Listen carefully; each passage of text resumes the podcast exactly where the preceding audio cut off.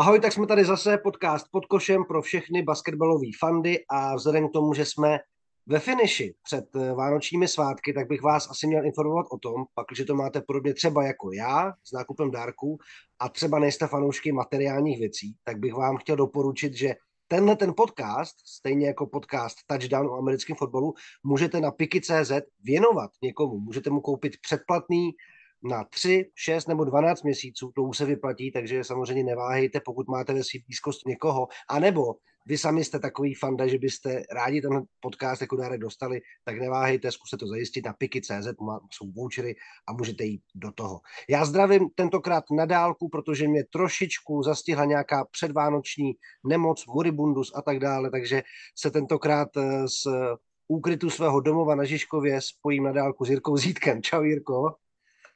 Čau, zdravím tě z Radotína. tak prosím tebe, já potřebuji začít něčím velice aktuálním a nesouvisí to s basketem, ale viděl jsi Argentina, Francie, viděl jsi finále mistrovství světa a co tomu, co se stalo, říkáš, protože to bylo fakt velký. To velký a snad ty země se začíná stávat fotbalový fanoušek, protože ty zápasy, které jsem viděl předtím ve skupině, tak vždycky jsem si vybral ty zápasy, které byly v poločase 0-0, takže jsem zdárně usnul. A v to vypnul a šel jsem spát, ale potom playoff už eh, bylo lepší a v finále musím říct, že to bylo fantastická sportovní podíl. Opravdu klobouk Tak kdo by to byl řekl, že z Jirky Zítka se stane fotbalový fanda. Já jsem teda zrovna taky doma viděl zápasy, které nebyly úplně nudný. Viděl jsem ten úvodní šok Saudská Arábie, Argentina. Pak tady doma Kamerun, Srbsko 3-3, takže jako musím říct, a to teda jako byla zajímavá poznámka od Pavla Novotního na Twitteru, že to bylo nádherný finále nejhanebnějšího šampionátu, který se kdy měl hrát, ale po sportovní stránce, co se vlastně v Kataru stalo, bylo jako fakt super. To, co se samozřejmě dělo už předtím a s tím zvolením, to je asi úplně na jiný podcast a jinou debatu. Nicméně po sportovní stránce a stránce toho sportovního příběhu, kdy Lionel Messi prostě to zakončil ziskem trofé pro mistra světa, to podle mě mělo krásnou tečku. A já hned navážu ale na basket, protože jsem si samozřejmě na sociálních sítích Barcelony všimnul, jak ten zápas prožíval Nikola Provitola, protože Barcelona hrála v neděli s Unikachou a Laprovitola prostě pozbuzovancími spoluhráči na to koukal v šatně, pak se radoval vlastně i během toho zápasu, protože Barcelona vyhrála s fanoušky, takže pro ně to musel být nádherný den. No neskutečně, já si myslím, že vůbec pro celou Argentínu samozřejmě poslední dobou asi tam věci nebyly úplně nejjednodušší pro normální lidi nebo pro celou společnost, tak tady bylo patrný a jasně vidět, jakou, jakou radost dokáže sport dávat lidem, takže asi Argentině. Neviděl jsem teda příjezd fotbalistů, Měl jsem jenom čet, že se plánuje, to bych se ještě rád taky prohlíd, jak to tam vypadalo, ale trošku jsem si vzpomněl, i když jsme mi vyhráli Žalgirisem Euro, Euroliku, tak když jsme přijížděli a bylo na letišti 15-20 tisíc eh, fanoušků, kteří tam šli hned po zápase, čekali tam opravdu několik hodin, a tak ta radost eh, lidí, kteří sledovali takové jako sportovní událost, prostě je, je fantastická. To je vidět. No já jsem teda viděl nějaký průlet dronem po té hlavní třídě Buenos Aires, kde byla asi půlka Argentiny a vypadalo to teda fakt nádherně. Takže je ta story je obrovská, jako opravdu to, co si řekl, sportovní příběh Lionel Messi, 35 let, naprostá legenda od 14 let eh, v Barceloně, jako problémy třeba s výškou, že ho museli hormonálně léčit, potom jako se stal obrovskou postavou tohle velkou klubu tradičního evropského, co všechno dokázal, celá jako sbírka, ale i jak je to člověk, jak se mi zdá, že prostě ne, nevystupuje úplně jako hvězdný maníry. Já teda jsem nezaznamenal jako u některých jiných hráčů, tak uh, strašně jsem mu to, strašně jsem mu to přál a ten příběh byl ještě umocněný tím, jak se tam dalo mládí, že Kylian Mbappé bude fantastický zápas, takže mělo to, mělo to naprosto všechno. Musím říct, že jsem si to. Tak, čeho se dočkáte v dnešním dílu podcastu pod košem? My jsme se s Jirkou po natáčení toho druhého řekli, že zkusíme pokaždé zařadit nějakou záležitost NBA, Euroligy a zároveň třeba i dohrávat věci, o kterých jsme se bavili Eh, spolu v tom díle předchozím. Takže se ještě vrátíme ke kauze stopky Hradec Králové, protože tam se to posunulo. Ale já bych nejprve, Jirko, s tím dovolením, začal jménem Nikola Jokic. Protože tenhle ten týpek zaznamenal statistický údaj proti Hornec 40 bodů, 27 doskoků, 10 asistencí. Je to první člověk od Volta Chamberlaina s takovým statistickým zápisem, jinak Denver je vlastně 18-11 a dělí se o první místo z New Orleans, ale já jsem tě vlastně někdy jako, my jsme se o něm možná trošku bavili tady na Eurobasketu, protože samozřejmě on byl velkým lákadlem a jeho, jeho mm, účast uh, v O2 aréně jako, jakožto dvojnásobného nejlepšího hráče NBA, ale přece jenom jako tohle to je statistika jak z jiného vesmíru. A mě by zajímalo, co vlastně, jak o něm smýšlíš, o tomhle hráči, protože to, že se na něj pijou chvalospěvy, jasný, ale to, že to dokáže opakovat večer co večer, zápas co zápas. A hlavně, když na polbovce není, tak opravdu Denver bez něj trošku jako tápe, tam je to statisticky vyjádřený úplně jako jednoznačně, takže co říct k tomuhle, co dokázal Nikola Jokic nedávno? Já jsem ho poprvé viděl vlastně uh, minulé Vánoce, když jsem byl v LA a šli jsme na zápas proti Clippers uh, v Los Angeles. A já jsem ho neznal do té doby úplně tak, viděl jsem jeho highlighty a všechno, ale samozřejmě něco jiného vidět to hráče hrát naživo. A tam jsem vlastně poprvé viděl to, co on dokáže, uh, jeho maximální využití basketbalové dovedností a chytrosti, takhle bych ho asi charakterizoval.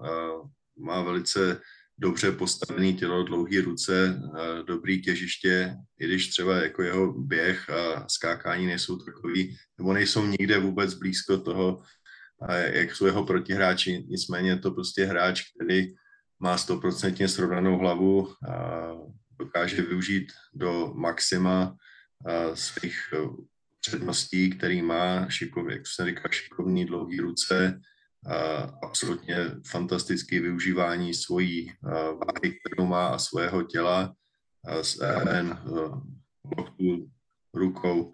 A, takže já jsem to viděl naživo a mě, mě to zase tak, mě už teďka nepřekvapuje. A samozřejmě to, co jsi zmínil ty, že to dokáže udělat night in, night out, každý večer, Eh, je, je neuvěřitelný a pro mě ještě to umocněný tím, že on neměl vlastně vůbec volno v létě, že se účastnil uh, srbského nároďáku, ať už to bylo to poslední kvalifikační okno na mistrovství světa a potom Eurobasket, a včetně celý přípravy, tak si ten, co on už měl v nohách eh, z předešlých sezón v NBA a navázal na to reprezentační, reprezentačním létem a teď volně přišel uh, do NBA a. Podepsal fantastický kontrakt, takže je, to obdivuhodný a je to obdivuhodný proti jakýmu druhu obránců on dokáže tyhle ty statistiky nazbírat. A v tom zápase s Clippers to bylo něco okolo 40 bodů, okolo 20 doskoků a, a měl triple-double a přes 10 asistencí, takže já jsem to viděl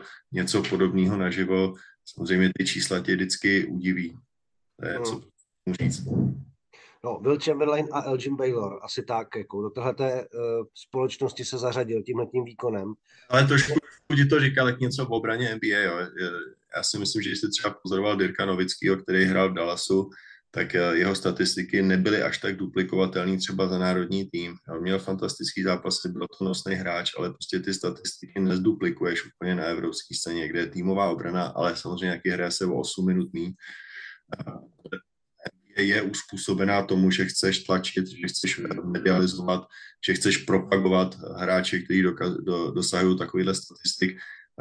Je to, je, je to, bavili jsme se o tom předtím, je to biznis a je to postaven, biznis je postavený na těchto těch velkých hráčích a to bylo to jedno téma, který, kterýmu se dostaneme asi později a to bylo vlastně pokuty ze strany ligy proti týmům, který bez opodstatnění šetří svoje hvězdy a nastoupí do zápasu.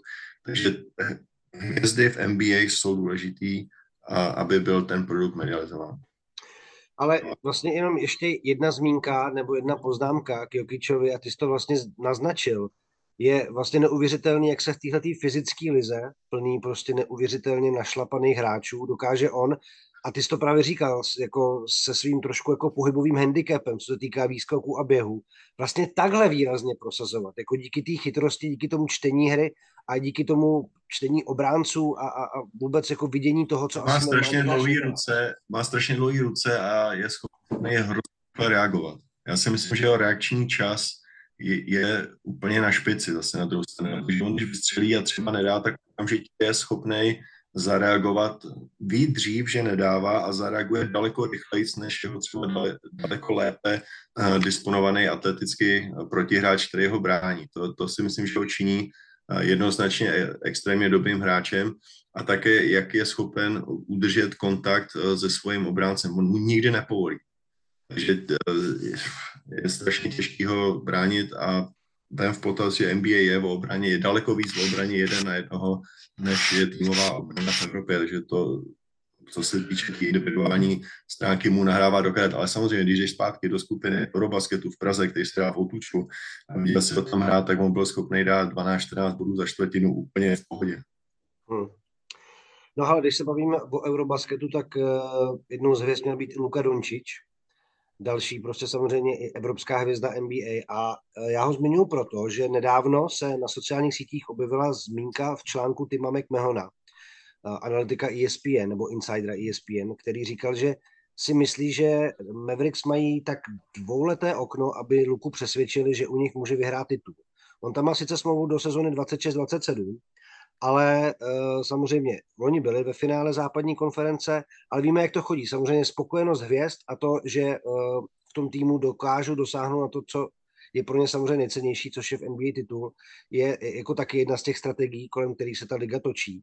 Tak uh, jak bys vlastně jako by viděl Luku Dončiče v tomhle tom, jak je potřeba pro něj, pro něj poskládat tým, co si o něm vlastně myslíš, protože já už na něj neslyším jenom chvalospěvy, byť je to samozřejmě neuvěřitelný scorer, hračička, prostě člověk, který uh, i taky s tím, že to není úplně jako mega atlet, dokáže neskutečné věci se svým tělem a v té lize se uh, strašně vyšvihnul vynikající střelec, ale zároveň i člověk, který jako ten míč hodně často bere na sebe, a, a, a i to se zmiňuje právě o, s ohledem na to, jaký hráče teda kolem něj postavit, aby to, aby to fungovalo. Protože ten loňský finálový postup do eh, západní konference byl možná tak trošku strop toho současného kádru Mavericks, ale otázkou je, jestli to třeba ještě se dokáže posunout dál. No. Viděl bych to s Lukou stejně jako to je, je s jinýma hráčema NBA, protože podívej se, podepsal taky kontrakt, je to 200 plus uh, milionů dolarů, na, to už asi jedno, na kolik sezon to rozložíš a protože i když zaplatíš daň 50%, tak uh, ti zbyde, jak se říká, na rohlíky asi deseti generacím po tobě. A myslím si, že potom v určitý fázi uh, kariéry toho hráče dojde tomu, co došlo u, u Durenta, co je u Harna a x dalších hráčů by se jmenovat, že chtějí vyhrát titul. Protože pokud uh, máš nějakého alespoň průměrného uh, manažera na finance, který by ti poradil peníze investovat, tak uh, peníze pravděpodobně přestanou být něco, co se musíš starat na, na denní bázi a máš to řešení na velice dlouhou dobu dopředu. Ale samozřejmě to vyhrát titul, nechat za sebou nějakou legacy, a to je to, co hráči začnou v určitý fázi svojí kariéry řešit a určitě k tohle, přijde i u Luky Dončiče, když to na to navážeš, ještě neznám jeho sponzorský kontrakty, ale myslím, že je s Jordanem, takže tam určitě budeš něco vydělávat a jestli bude endorsovat ještě nějaké další produkty, tak eh, jeho příjmy ještě, ještě porostou. Což je asi očekávatelný vzhledem k tomu, jak je to dobře prezentovatelný hráč eh, v NBA díky jeho individuálním basketbalovým schopnostem. Takže nepřekvapuje mě to a určitě to bude věc, kterou bude muset Dallas během jedný, dvou sezon adresovat, uh, protože on bude chtít vyhrát, uh, vyhrát určitě nějaký šampionát. To samé, co se vlastně říkalo o Tomášovi Satoranském. Je to ročník narození 1991 a přichází do Evropy, aby vyhrál nějaký prsteny.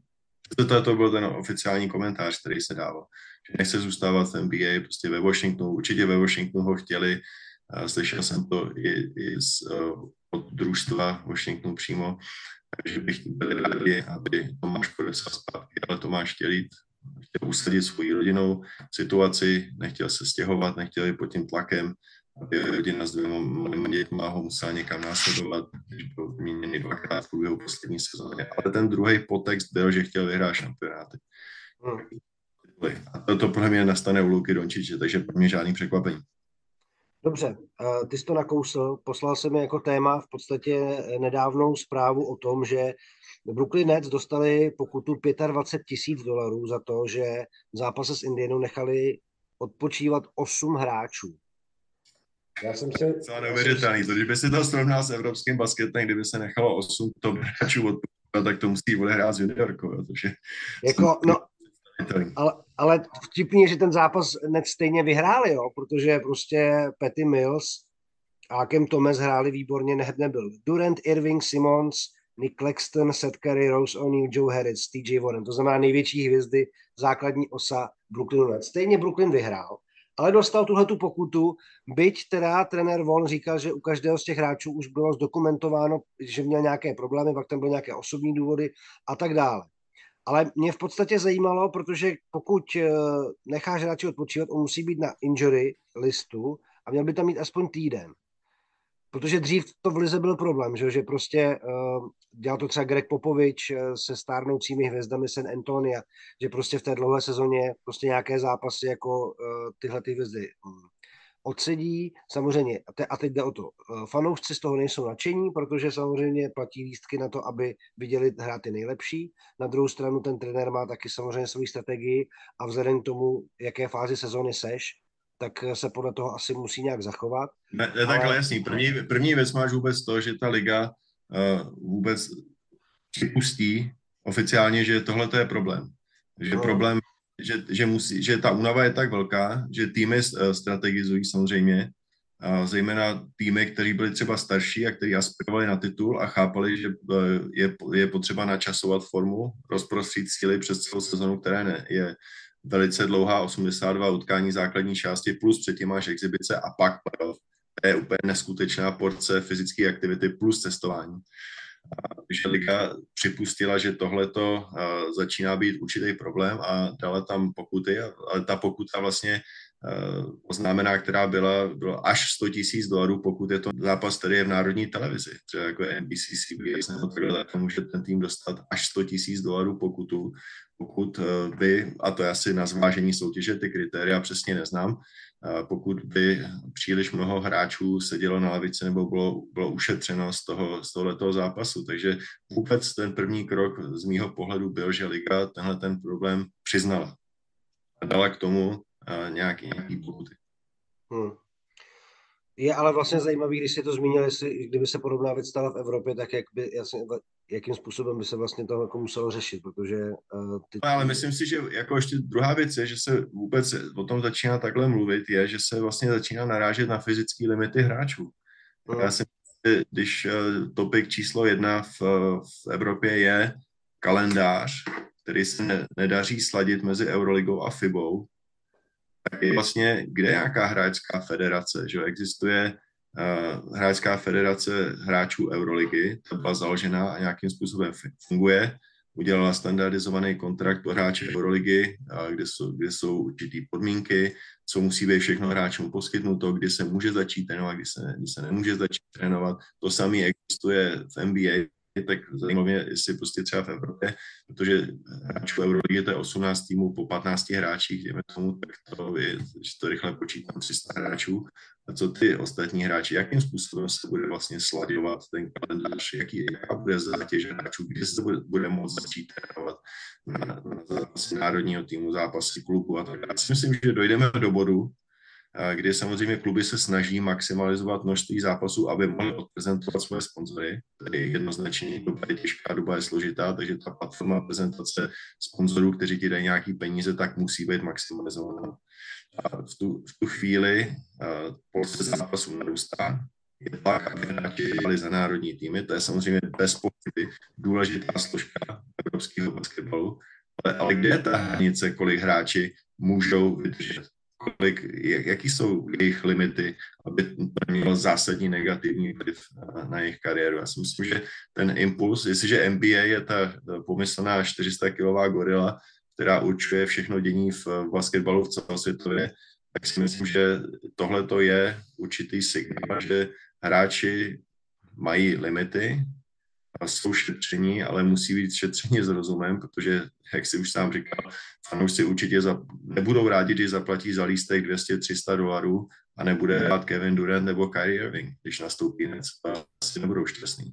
Image ligy trpí, ale pro mě je tam ta otázka, jako kam tam se směřují fyzické limity pro hráče. Už jsem mluvil otevřeně o tom, že ta 82 zápasová sezona v NBA je příliš dlouhá, mluvil se o 70-72 zápasové uh, sezóně, že by se zkracovalo, mluvilo se o tom, že by se 12-minutová čtvrtina zkrátila na 11 minut nebo na 10. Už se zkoušely nějaký modelový zápasy.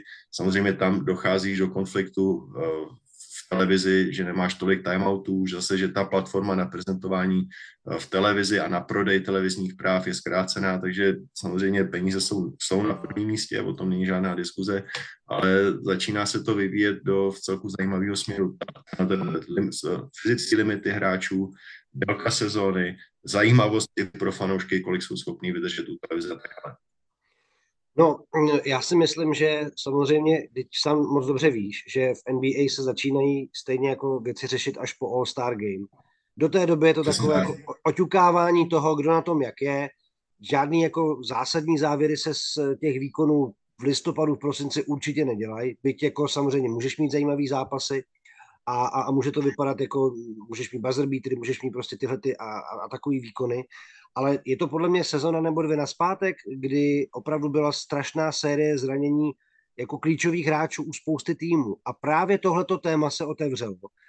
Protože nemáš jenom tuhle sezonu, ale sama si to říkal, kdy teď jako, kdy byl mistrovství světa, byl olympijský turnaj, byl Eurobasket, ty hráči jsou v neustálém zápřehu. A já si pamatuju, když Tomáš Satoranský přestoupil do Chicaga, což bylo vlastně, bylo to po mistrovství světa, myslím, že jo, v Číně každopádně už byl podle v Chicagu a my jsme se spolu bavili a on říkal, že fakt jako mezi těma zápasama není čas na nic, jako co se týká už jako herních záležitostí. Že prostě jako shoot aroundy, uh, nějaký jako lehčí trénink, regenerace a prostě jedeš ze zápasu do zápasu, jedeš uh, na, na West Coast trip, jedeš prostě uh, ne, v neustálém zápřehu a to podle mě a bavili jsme se tady o tom, proč jako LeBron James investuje prostě miliony dolarů do svého těla a své životosprávy, aby tohle to jako zvládnul a a i tak je to podle mě jako na hraně toho, co, co lidský tělo jako může zvládnout. No. Takže, ale tam je otázka, kdo se za ně postaví. Bude to hráčská asociace, protože samozřejmě já si nemyslím, že by Lize ublížil, kdyby měla zápasu a byla mínka v televizi v tom, že by její hodnota jako se snížila. Ale na druhou stranu už je to nějaký nastav, jako nastavený model, ze kterého asi třeba jako zase zástupci ligy nechtějí ustupovat. Je to historicky, je to 82 zápasů tak dlouho, jak já si NBA pamatuju. Hmm tomu, že bude 50 příští rok, tak to už krátká doba není, co, co NBA vnímám. Ne, že, ne, ne vždycky jsem ji úplně sledoval zápas od zápasu, ale každopádně je to tradiční věc, 12, 4x12 minut hrací doba, ale samozřejmě také musíš vzít v potaz, že i generace se mění. Pro mladý v současné době sociální média, videa 1,5 minuty, 2 minuty maximálně a Eh, vlastně jejich pozornost eh, klesá pro tu nejmladší generaci, tak tam úplně nevím, jestli ten 48, zápas 48 minut eh, plus se všema reklamama se to protaje vždycky na dvě a půl hodiny, jestli tak jako to odhaduju ten NBA zápas, protože pro timeouty jsou tam každou chvíli TV timeouty a, a tak dále, takže Určitě to není jednoduchá otázka, musíte to vzít ze všech možných ohledů. Je to zdraví hráčů, zajímavost pro fanoušky a maximalizace prezentování sponzorů. Tak a já ještě v NBA řeknu uh, pro fanoušky Knicks, že mi v poslední době New York udělal radost. Včera měli, získali sedmou výhru v řadě proti Indieni, když otočil zápas na 109-106. A v téhleté sérii Julius Randle, RJ Barrett 27, uh, eh, respektive 22 bodů na zápas. Navíc Knicks od 4. prosince jsou nejlepší v obrané činnosti do toho se skvěle rozehrál Quentin Grimes jako point guard, takže to mi teď Jirko dělá velkou radost. A já jsem ti poslal v naší WhatsAppové konverzaci jméno Bol Bol, ať se podíváš na jeho letošní highlighty. Zvládnul jsi to? Zvládnul jsem to, úkol jsem udělal, jsem dobrým žákem, ty jsi dobrým profesorem, protože tvoje autorita je i přes uh, matatelná. Takže jsem se díval, ono já jsem ho sledoval už i částečně kvůli tomu, že hrál v pac v konferenci, kde působí moje alma mater UCLA, takže bylo pro mě zajímavé i tím, že tuhle tu konferenci sleduju v celku více než ostatní konference v Americe. Byl to zajímavý hráč, který přišel do college hodně s hypem. Mluvilo se o tom, že odehraje jenom pouze jednu sezonu, že to bude ten klasický typ hráče one and done. A to se taky stalo, ale ne úplně e, za těch okolností, které on si představoval, protože vlastně, když začínala sezona a on začal hrát za univerzitu v Oregonu, tak uh, byl projektovaný, že uh, v roce 2018, že by mohla být trojka draftu za, za Zanem Williamsonem a RJ Barrettem, ale pak se zranil a zranil se už uh, v prosinci, takže odehrál pouhý měsíc a půl de facto uh, univerzitní sezóny a vlastně pak si jenom léčil zranění no, Je to ta klasika, má 7,2, to znamená 218, 219 cm a tak, jak to máš u těch všech kluků, kteří jsou dlouhý a který nejsou úplně osvalený, tak okamžitě vstoupil v platnost nebo ta diskuze, která nikdy nekončí u tohoto prototypu těla, jak dlouho jsou schopní vydržet v NBA v zátěži 82 zápasů základní části plus uh, exibice plus playoff. A tohleto mu velice uškodilo a vlastně spadnul až na 44 draftu. A začátek jeho kariéry, kdy se dostal do Denveru, nebyl draftovaný Denverem, ale byl vytradovaný do Denveru a tam prostě ty první tři sezóny nebyly takový, jaký byly. Teď je v Orlandu. Orlando samozřejmě, nevím, jestli se mnou souhlasíš, ale mně se zdá, že jsou v konstantní fázi přestavby od, toho, od té doby, co tam hrál Shaquille O'Neal a Penny Hardaway. A, je, je v týmu, tak, který... Jako nekřivděme jim, byli tam, bylo tam finále s Dwightem Howardem a Turkoglem a tak dále. Rašádem Lewisem. jasný. Jo, ale... tam byl. Dobře, bylo, ale pro mě prostě Orlando bylo veličinou východu, když tam byl Shaq a Hardaway. To tě rozumím samozřejmě. Tohle to, co říkáš ty, tak vyplavali, uh, hráli, hráli finále východní konference a ve stejnou chvíli prostě pak to zase šlo dolů prostě já registroval jsem je silně na mapě NBA jako kontendra jedině v této v době daleko víc a od té doby se mi zdá, že se hrozně plácají, zejména posledních pět sezon. Je to, a já si zrovna myslím, že teď se tam jakoby vyrojily takový prvky, který, který by ten tým se mohli posunout dál. Myslím si, že teď jako měli Paula Bankera jako jedničku draftu a Wagner a, a tak dále, jako Wendell Carter. Přijde že ten tým vypadá docela zajímavě a možná hraje pod své možnosti zatím. Možná ještě to potřebuje rok, dát si to jako dokupy. A třeba se jim ještě, když nebudu hrát dobře letos, podaří ještě někdo na draftu chytit a myslím si, že Magic by mohli čekat. A právě i díky Bolu Bolovi, který mi přijde, že se jako začal věřit a hraje jako neskutečně. Podle mě je to jeden z kandidátů na uh, hráče s největším zlepšením když se vezmu jeho průměry. Určitě, jo. Jo, zdvojil je od minulého roku, to, to je jasný. A, ale ještě zpátky k tomu Orlandu, že jako tým mají teďka rekord 11-21, takže jsou třetí od konce ve východní konferenci. A sice poslední 10 zápasů to mají 6-4, možná je tam zrůstající tendence výkonnosti. A je to tam zajímavý mladý hráče, ale už je potřeba pro ten tým a pro fanoušky, už to jsou unavený z těch posledních pár sezon. Ale pojďme zpátky k Bolovi, k Bolovi, jestli jsme tady uh, vlastně v NBAmu hodně hypovali, mluví, mluví se o něm, píše se o něm neustále, uh, je sledovaný drobnohledem, tak vlastně ten Bol Bol je takový jeho menší brácha, dá se říct, bych uh, charakterizoval jako hráče, který je taky schopný s jeho, del, s jeho výškou hrát v, v otevřeném hřišti, hrát eh, zvenku. A velice slušně už i proniknout, myslím, že daleko stvrdnul, co se týče jeho fyzičnosti, a proniknout dovnitř, vzít kontakt a, a zakončit nekompromisně. Samozřejmě hledá ještě konsistenci. Jo. Posledních pět zápasů tak třikrát skoroval jenom jednociferně a dvakrát dvouciferně, jednou to přes 20 bodů, takže určitě ještě konsistence a, tam není, ale souhlasím s tebou, že to je velice zajímavý hráč a, a že má budoucnost a zdá se, že teda jeho budoucnost NBA i v tak náročné sezóně začíná odpovídat svým kritikům, že to schopný je. Tak eh, díky za to, že si ten domácí úkol takhle svědomitě zase splnil. A my jsme se minulý týden bavili o Barceloně, která měla za sebou nepříjemnou porážku s Asvalem v Eurolize a že jí nečekají jednoduchý zápasy. A tenhle ten týden vítězství v Monaku, vítězství proti Panathinaikosu a vítězství domácí lize nad Unikachou Malaga. U toho všeho Tomáš Satoranský i Honza Veselý přispěli zásadně a utkání s Panathinaikosem, já nevím jak ty, ale já jsem nikdy neměl větší chuť na Seven Days Croissant než po smeči Tomáše, protože to byla nádherná akce. Vím, že jako dětem ho občas kupuju, občas si kousnu, ale teď bych si ho dal celý, protože to byla reklama, reklama na Seven Days a hlavně na Tomášovu hru. Tomáš je efektivní hráč, jestli si pamatuješ předtím, než odcházel do NBA, tak uh, strašně moc krát, vlastně na, vždycky v pondělí jsem se těšil na to, že myslím, že to byla Kia tenkrát, která sponzorovala sedm nejlepších uh, akcí z AC Bradley, až tam byl pečený, vařený, prostě to uh, jakým způsobem dokázal atleticky zakončovat něco to, co ukázal zpátky v tom zápase proti Panathinaikosu. Co víc tomu říct, je dobře, že naši kluci jsou součástí rotace, ale ta rotace je furt velice široká, jestli se viděl domácí zápas versus Unikacha, tak Barcelona vedla, pak zase prohrávala.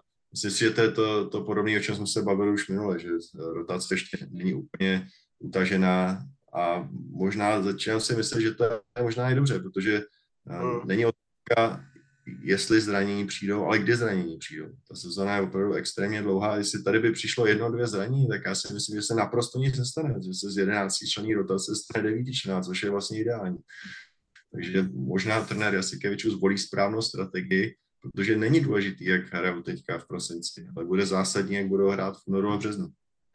Jinak jenom číselně vyjádřeno, jo, vítězství v Monaku 69-63, potom proti Panathinaikosu 74-68, tam dal Tomáš 13 a Honza 15 bodů a potom Unikacha 75-60, oba dva Češi v základní pětce a Honza 10 bodů a Tomáš 9.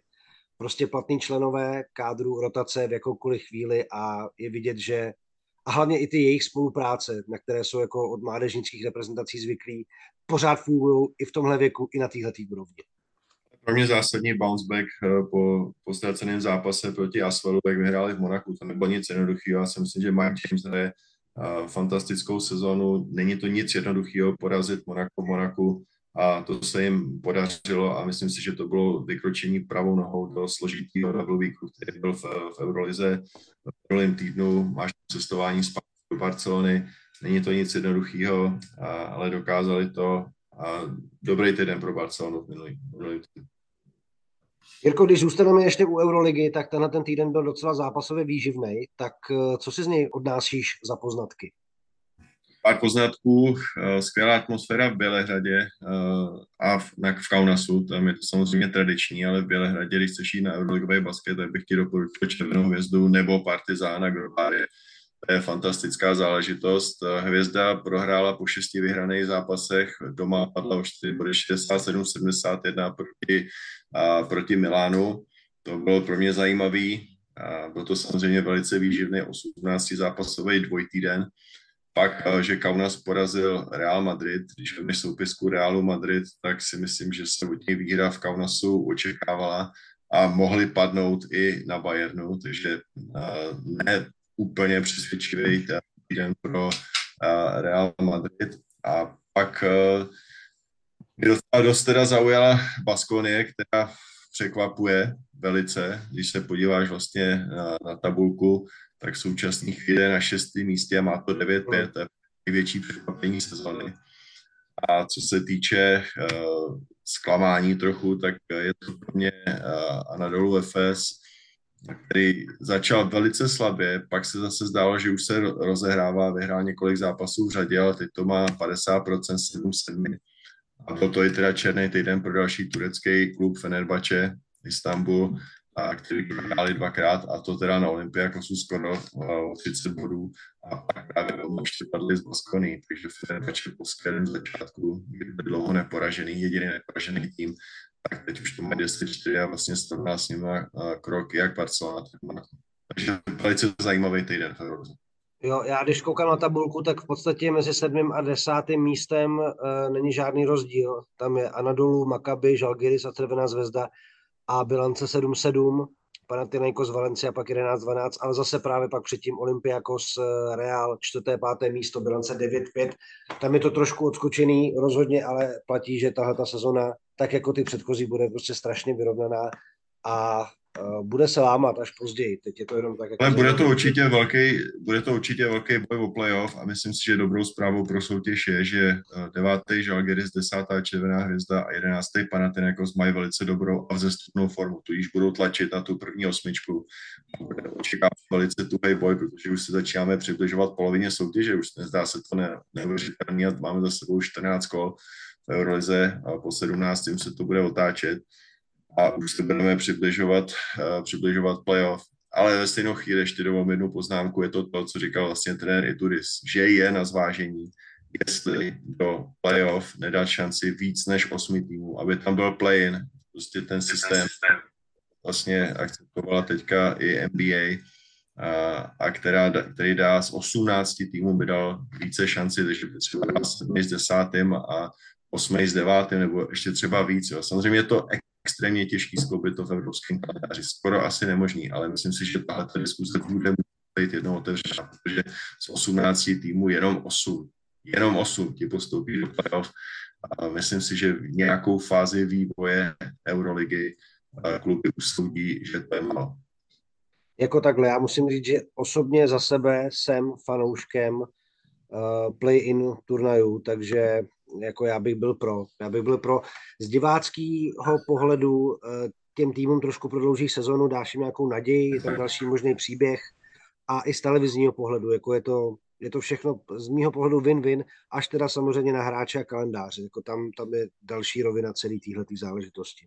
Ale myslím si, že hráčům by si to prodal, protože ty by byli rádi, že tam víc týmů mít zranění, můžou ti vypadnout klíčoví hráči a třeba opravdu tým, který chytí formu v druhé polovině eh, sezony, tak se ti tam nedostane o jedno vítězství nebo něco takového, nebo vzájemný zápasy. A to playoff je o tenhle ten tým, který uh, stoupá výkonnostně, tak je ochuzený. Takže myslím, že hráčům by si to prodal. Zejména zápasy Euroligy, který bývají opravdu s fantastickou diváckou kulisou, hráči by na to přistoupili, ale ten kalendář není nafukovací a máš velikou antagony a veliký problém s doma na soutěžima, protože teď už máš vlastně Final Four v polovině května. A to ti úplně naruší vlastně playoff domácí soutěže, ty musíš odehrát v finále uh, předtím, před uh, Final Four, pak je to přerušený Final Four a pak zase začínáš, máš tam prostě velkou mezeru v národních soutěžích v playoff a to není dobrý. Jinak teda samozřejmě letošní Final Four v Kaunasu, tak by mě zajímalo, jestli tam pojedeš a co to s tebou dělá. Doufám, že mě Euroliga pozve, že se zase podívám, tak, kde jsem jednou operoval.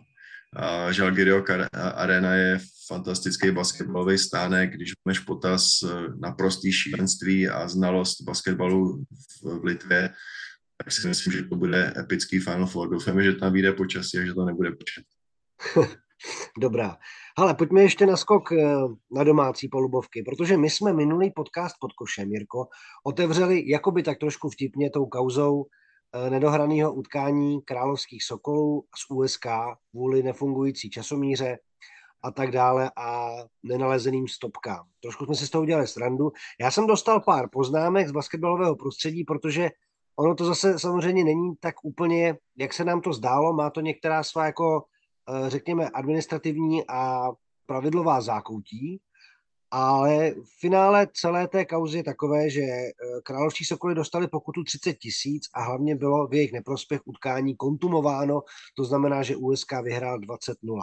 A já když jsem potom trošku procházel zjitřené emoce českého basketbalového Twitteru, tak eh, jsem vlastně zjistil na základě několika jako rozhovorů, že tam v podstatě nešlo rozhodnout jinak, Protože eh, vlastně v soutěžním řádu je napsáno, že utkání musí být skrečováno, když vinou družstva bylo utkání předčasně ukončeno. A to v podstatě jde za domácím týmem, ten nefungující časomíra a i to, že to šlo o televizní zápas, eh, který se vysílal na webu ČT Sport, že od začátku prostě tam byly prodlevy, diváci v hale nervózní, spousta věcí ale samozřejmě Hradec se bude odvolávat. Já jsem chtěl před tím, natáčením ještě volat Petru Sedmákovi, jejich manažerovi, se kterým jsem se ale nespojil, takže mě zajímalo, kdy to podají. Královští Sokoly to zatím kromě uh, Instagramové ankety o hlasování nějak nekomunikovali, nemají to na webu a tak dále.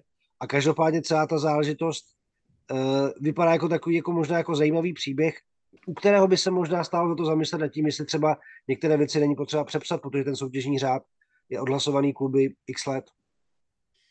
To je jedna věc je diskutovat o jeho změně, ale druhá věc eh, je aplikovat jeho, jeho platné změní. Takže já si myslím, že je opravdu soutěž, která je pouhým administrátorem vedení ligy, neměl jinou volbu. Jak by si mohl nout uh, proti řádům? O co by se opřel? No právě, hele, takhle, tam samozřejmě... Ale liga by ztratila svůj tvář, jako já si myslím, že to je potřeba.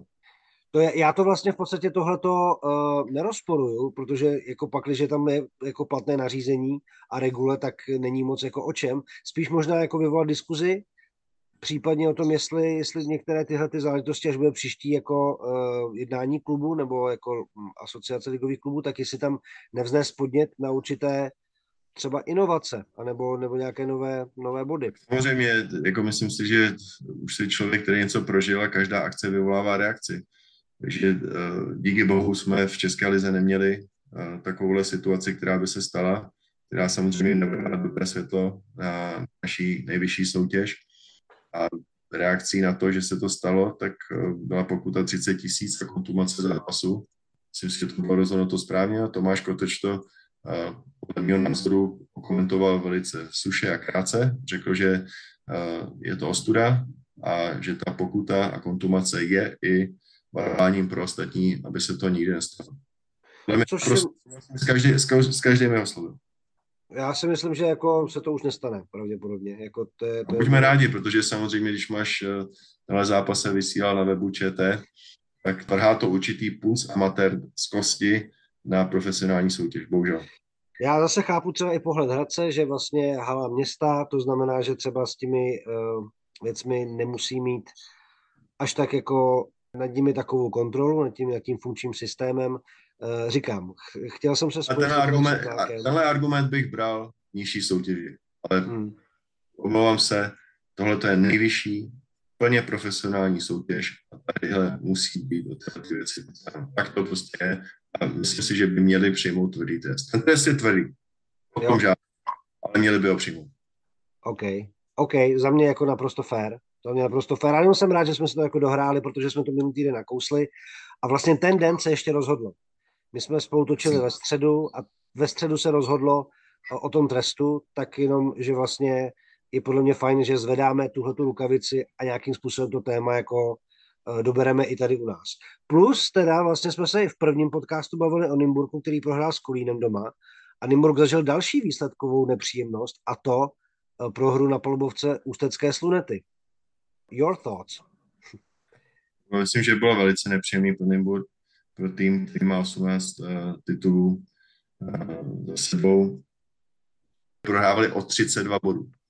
O 32 bodů, tady se nebavíme o tom, že prohráváš opět o 10 bodů, může to být den blbec, může to být den, může to být kolo, které bylo potom, kdy si vypadnul, vypadnul z mezinárodní soutěže.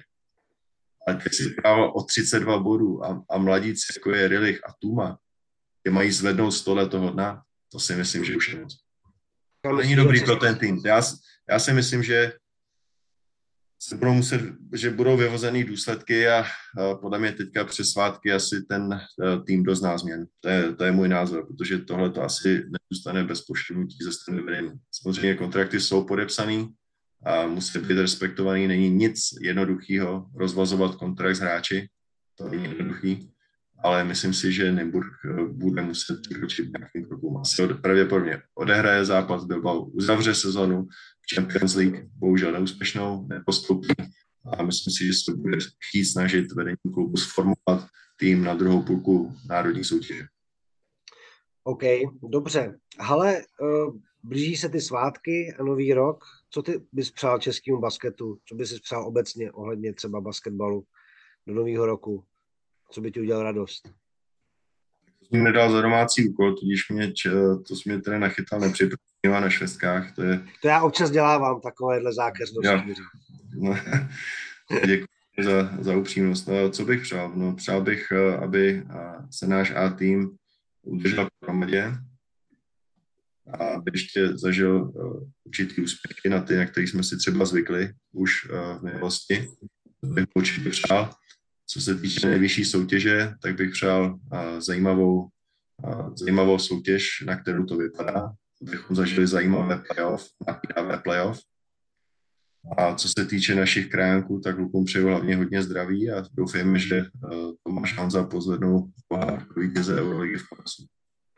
Yes, to bych si taky velice přál a byl by to pro český basketbal další skvělá zpráva, ze které by se mohli fanoušci radovat. Eh, jsme na konci podcastu pod košem a já moc děkuji za čas a postřehy, jako vždy Jirkovi Zítkovi. Jirko, díky moc i hezký svátky a do nového roku eh, všecko nejlepší, hlavně pevný zdraví, to je nejdůležitější. Hlavně, hlavně to zdraví, protože doufám teda, že jste to zvládli i eh, s mojí lehkou zahuhlaností. Eh, přece jenom jako snažil jsem se dát svůj hlas eh, do nějaké formy, ve které by to bylo jako v pořádku, ale jsou tam určité limity. Na druhou stranu doufám, že u příštího podcastu už budu zase fit. Každopádně krásné svátky a jak jsem říkal, Vánocům si můžete přát předplatné tohohle podcastu na piky.cz, takže neváhejte a klidně si předplaťte náš podcast. Jirko, jak jsi mluvil vlastně o té euroligové štaci v Kaunasu, mi tak napadlo, že možná v některém z příštích dílů bys mohl zaspomínat na tu euroligovou sezonu, kdy jste s Žalgirisem vyhráli Euroligu. Seš pro? Otevřel bys nějaké své vzpomínky posluchačům? Určitě, budu rád. Super, tak jo, tak já myslím, že se máme na co těšit. Já myslím, že pokud se mezi svátky už nepotkáme, tak hned na začátku příštího roku bude tady připraven nový podcast pod košem. Jirka Zídek, Jirka Kalemba se loučí. Mějte se hezky, hezké svátky. Ahoj. Sportu zdar, basketbal zvlášť.